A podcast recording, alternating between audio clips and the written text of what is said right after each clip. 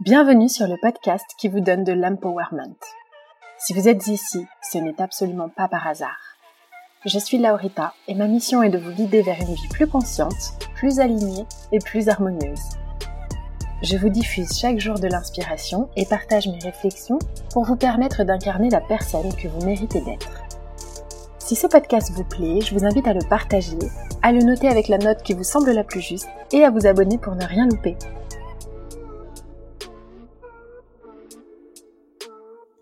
Bonjour à tous. On ne peut pas continuer ce travail d'introspection qu'on a commencé ensemble sans parler d'argent. J'ai appris tellement ces dernières années, moi qui ne connaissais absolument rien. Je vais vous partager quelques réflexions. Alors je ne dis pas que c'est la vérité absolue, mais en tout cas, ce sont des idées qui résonnent beaucoup en moi, donc peut-être qu'elles résonneront également en vous. Déjà, levez la main ceux qui ont marché à côté d'une pièce de monnaie rouge sans la ramasser. Je vous vois penser « ça va pas m'amener très loin hein », ou bien « oh non, je vais paraître apia », ou encore « oh là là, la honte de ramasser ça ». Si c'est votre cas, well, shame on you. Shame on all of you qui se sentent si supérieurs qu'ils ne se baissent pas pour ramasser 2 centimes. Je plaisante bien sûr, je suis passée par là. À partir de maintenant, s'il vous plaît, parce que dans ma team, on n'est pas ingrat, vous me ramassez l'argent que vous trouvez.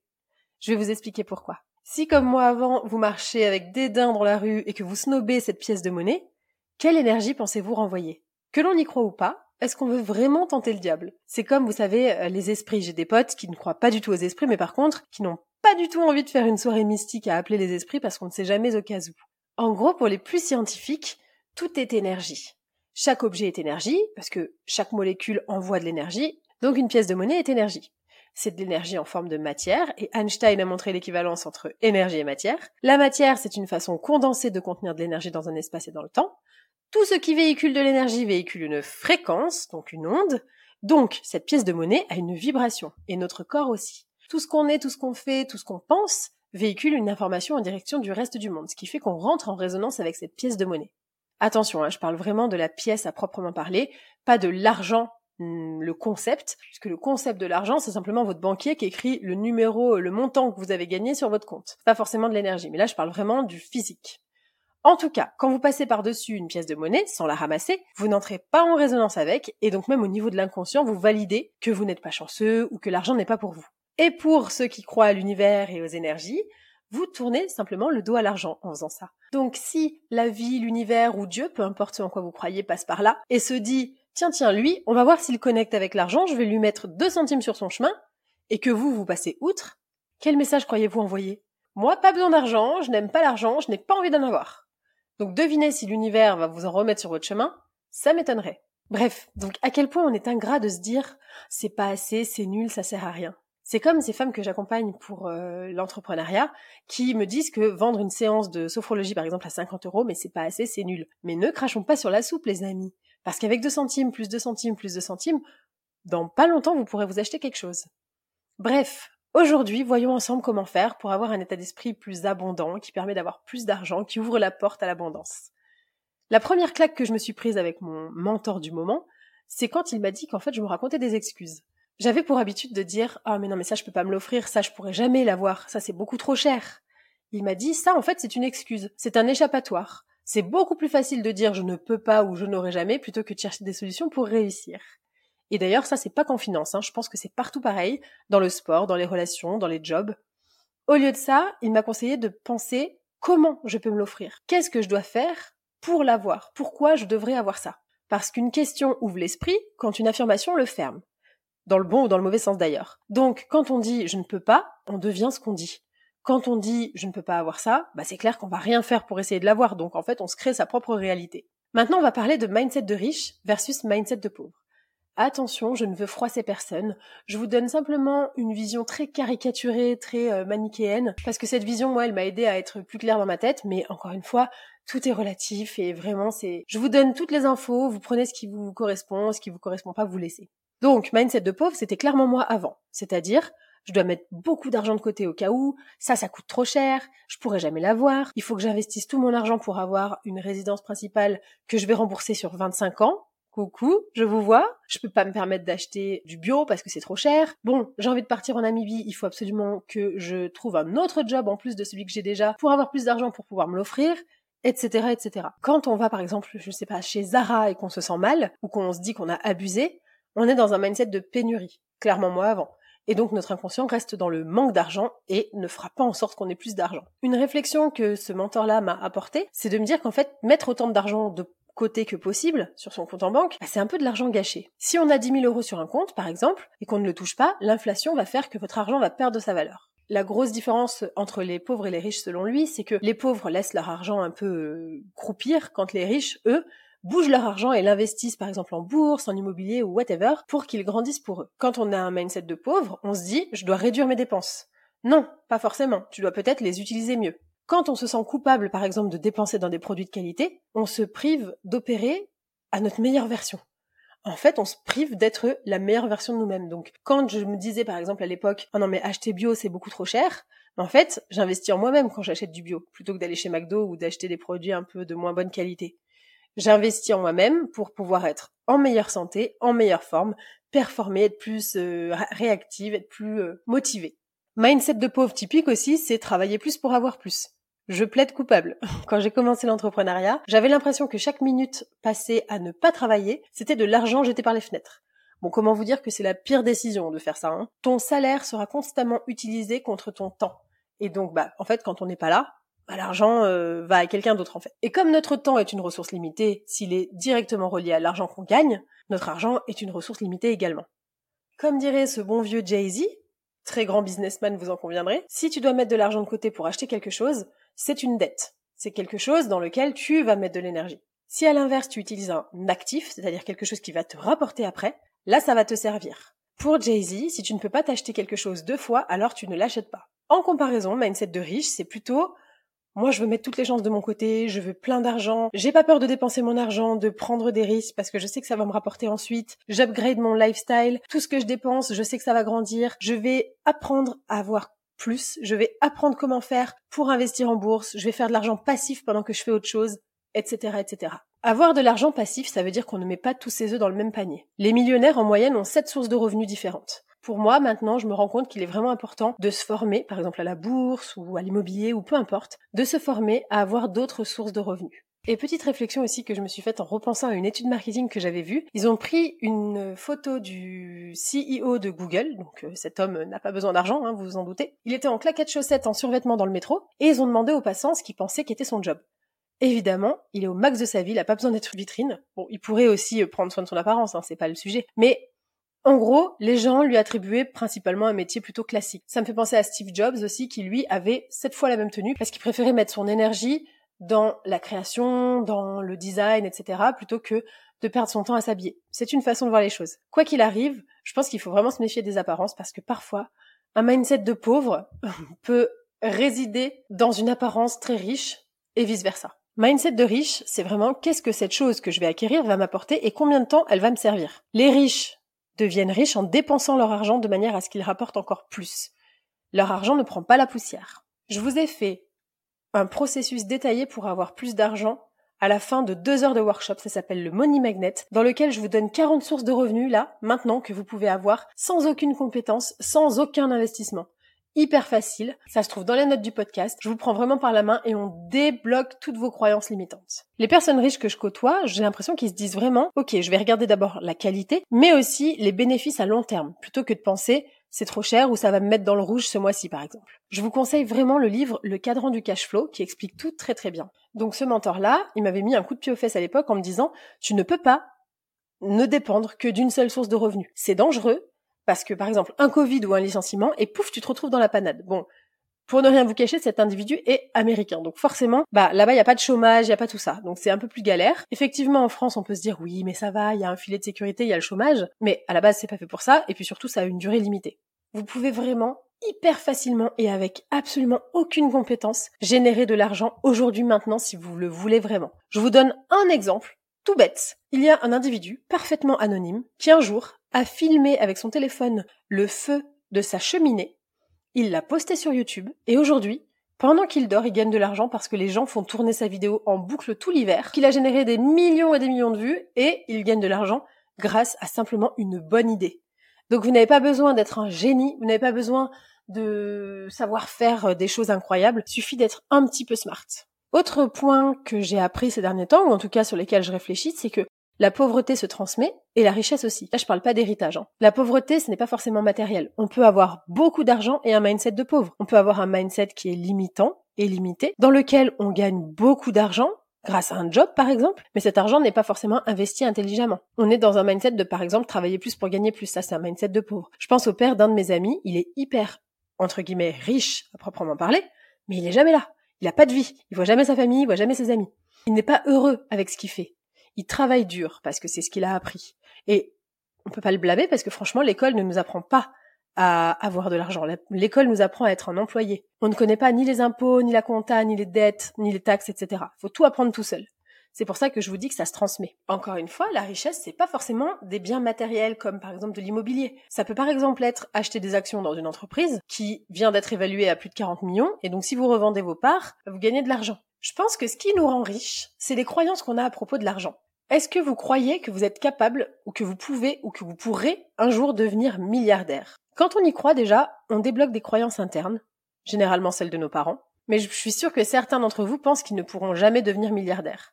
Si quelqu'un l'a fait, vous pouvez le faire. Et là, on a toutes les croyances de nos parents, pour la plupart. « Ouais mais il faut du pognon, il faut avoir le bras long, non mais attends moi je suis pas Rothschild, etc. etc. » Si un humain l'a fait, vous pouvez le faire, et penser que nous, on ne peut pas le faire, que nous, on n'a pas assez d'eux, qu'on ne connaît pas assez d'eux, etc. C'est une mentalité qui nage dans la pénurie, clairement.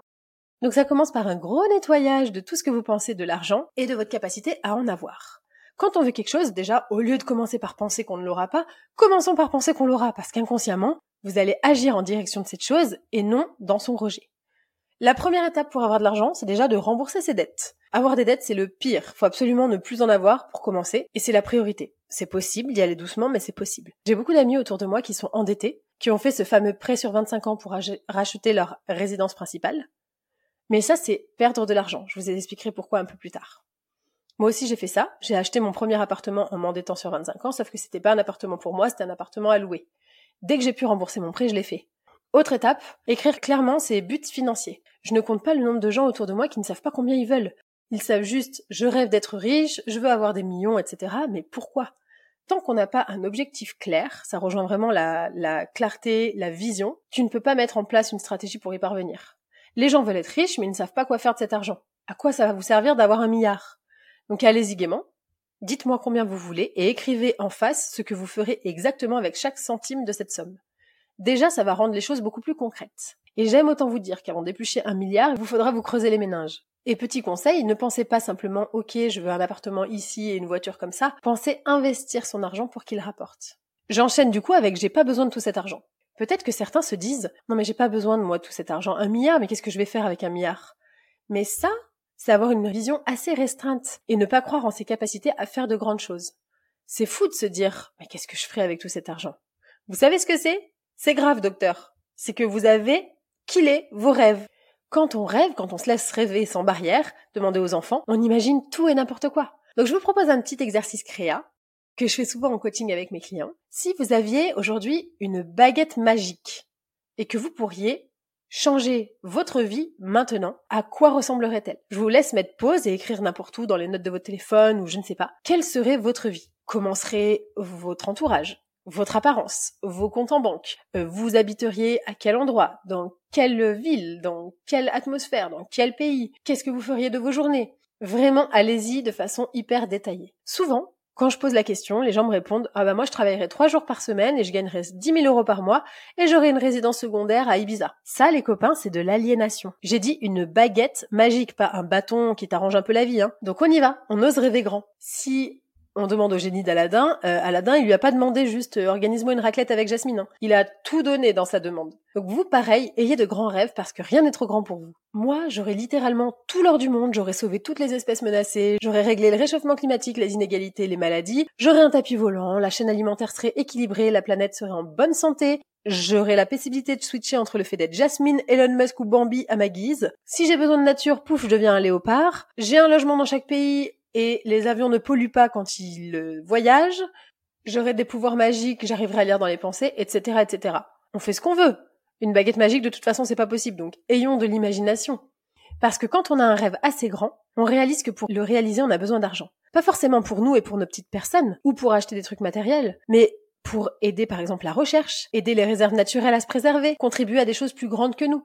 Grâce à tout l'or du monde, entre guillemets, c'est clairement possible. Ou en tout cas, plus possible. Quand on imagine avoir beaucoup d'argent, on pense immédiatement à notre petit confort, mais c'est bien plus que ça. D'ailleurs, j'ouvre le débat. Si demain vous gagnez à l'euro million, est-ce que vous le dites à vos proches ? Dites-moi tout dans les commentaires du podcast. Et si vous avez un ami qui a gagné à l'euro million, est-ce que vous estimez normal qu'il paye plus que vous, par exemple, si vous allez au restaurant ? C'est une petite réflexion que j'ai eue récemment parce que j'ai un ami qui a fait une très très bonne affaire financière, qui a gagné des millions, et les gens maintenant attendent que ce soit lui qui paye pour tout et tout le temps.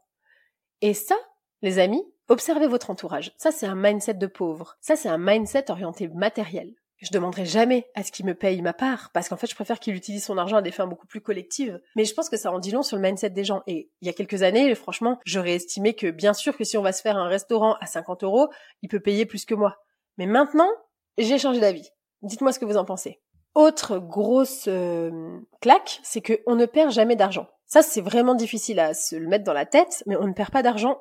On investit de l'argent en nous-mêmes ou pour se créer des expériences, ce sera jamais de l'argent perdu. Si par exemple, vous jouez au casino et que vous avez perdu 100 €, vous avez appris et vous avez aussi passé un bon moment. Donc le but, c'est d'arrêter d'être dans cet état d'esprit de perte et de voir toujours le verre à moitié plein. Qu'est-ce que ça m'a appris ?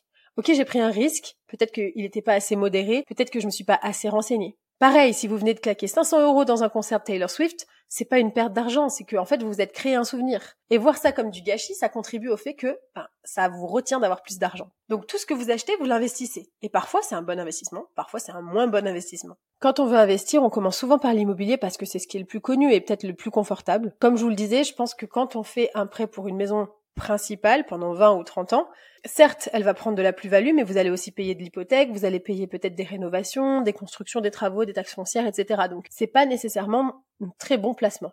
Si l'argent sort de votre poche, c'est une dette. Il va falloir plutôt se créer des assets. Donc, par exemple, quelque chose qui va vous générer du cash flow, de l'argent qui rentre dans la poche tous les mois. Si vous investissez par exemple dans des entreprises, pareil, c'est risqué, mais ça peut aussi vous rapporter gros. Avec l'immobilier, le problème c'est qu'on fantasme beaucoup sur un futur tellement lointain que ça n'a quasiment aucun sens. Mais vous pouvez par exemple décider de louer des biens immobiliers.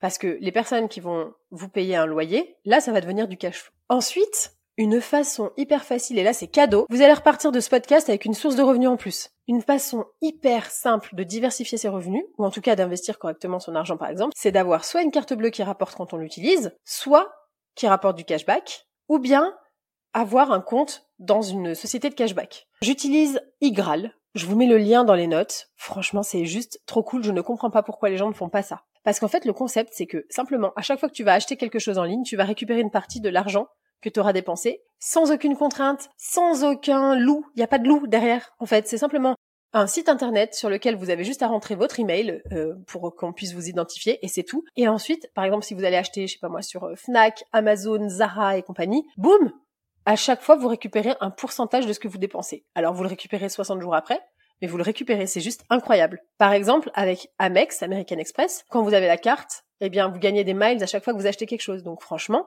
c'est vraiment de l'argent facile. C'est une nouvelle source de revenus. Moi, sur IGRAAL, j'ai presque 400 € déjà. Donc vraiment, je vous encourage à juste faire quelque chose dans ce sens. Parce que ça vous permettra déjà d'avoir plusieurs entrées d'argent. Ensuite, ce n'est que de l'argent. L'argent, à la base, c'est un concept humain. Les animaux n'ont pas d'argent. Donc il faut remettre aussi les choses dans le contexte. J'ai vu récemment des familles se déchirer pour un héritage et je trouve ça vraiment trop triste, en fait.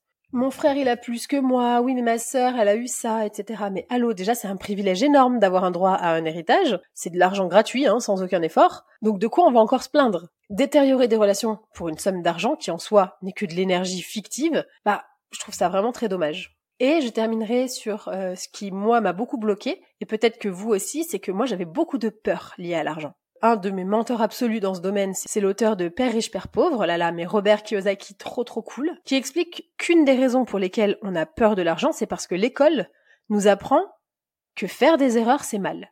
Mais quand on fait pas d'erreurs, on ne peut pas grandir. Et c'est justement ça le problème. Quand, par exemple, les enfants apprennent à marcher, ils tombent, ils font plein d'erreurs jusqu'à ce qu'ils y arrivent, en fait. Et c'est pareil dans la vie, et c'est pareil dans l'argent. Quand on a peur de faire des erreurs, on ne grandit pas.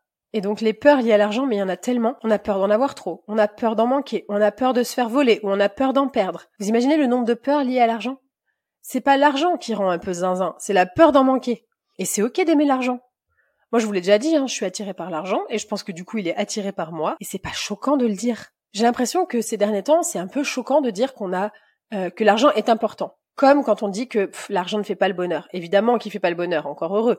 Le bonheur est interne. Mais par contre, l'argent contribue à améliorer les choses qui nous rendent heureux. L'argent, ça peut permettre de consulter dans les meilleurs hôpitaux et potentiellement déceler des choses avant qu'il ne soit trop tard. Ou peut-être passer des moments en famille et d'inviter tout le monde chez soi, d'avoir un chez soi déjà aussi. Donc non, bien sûr, ça ne fait pas le bonheur. Par contre, en manquer peut créer parfois le malheur. Et je pense que c'est pour ça que les gens craignent l'argent. Je pense que le meilleur conseil qu'on m'ait donné au niveau de l'argent, c'est de me renseigner et d'investir dans mon éducation à ce niveau-là. Et surtout, avant d'agir, faire. Parce que moi, je me suis lancée dans la crypto-monnaie parce que j'avais entendu que c'était cool. Bon, évidemment, j'ai perdu de l'argent. Je pense qu'il faut d'abord bien se renseigner pour ensuite pouvoir faire les bons choix et prendre des risques modérés. Souvent, les gens me disent « mais j'y connais rien en bourse ». C'est parce que ça demande beaucoup d'efforts de se renseigner. Je vous en ai fait tout un épisode d'ailleurs sur les efforts et la motivation. On n'a pas besoin d'être trader pour gagner de l'argent avec de la crypto ou avec de la bourse, hein. Ça marche aussi pour les débutants. On perd toujours le goût de l'effort. Mais c'est triste parce qu'en fait, si je vous dis qu'en une semaine de recherche, vous pouvez gagner par exemple 20 000 euros si vous placez correctement votre argent, bizarrement, vous allez vous y mettre. En fait, c'est un peu un mix entre la flemme et le manque de confiance en ses capacités. Et si c'est votre réponse, je vous invite vraiment à reprendre l'épisode depuis le début, dont l'épisode qui s'appelle « Ta vie va changer » ou « La confiance en soi ».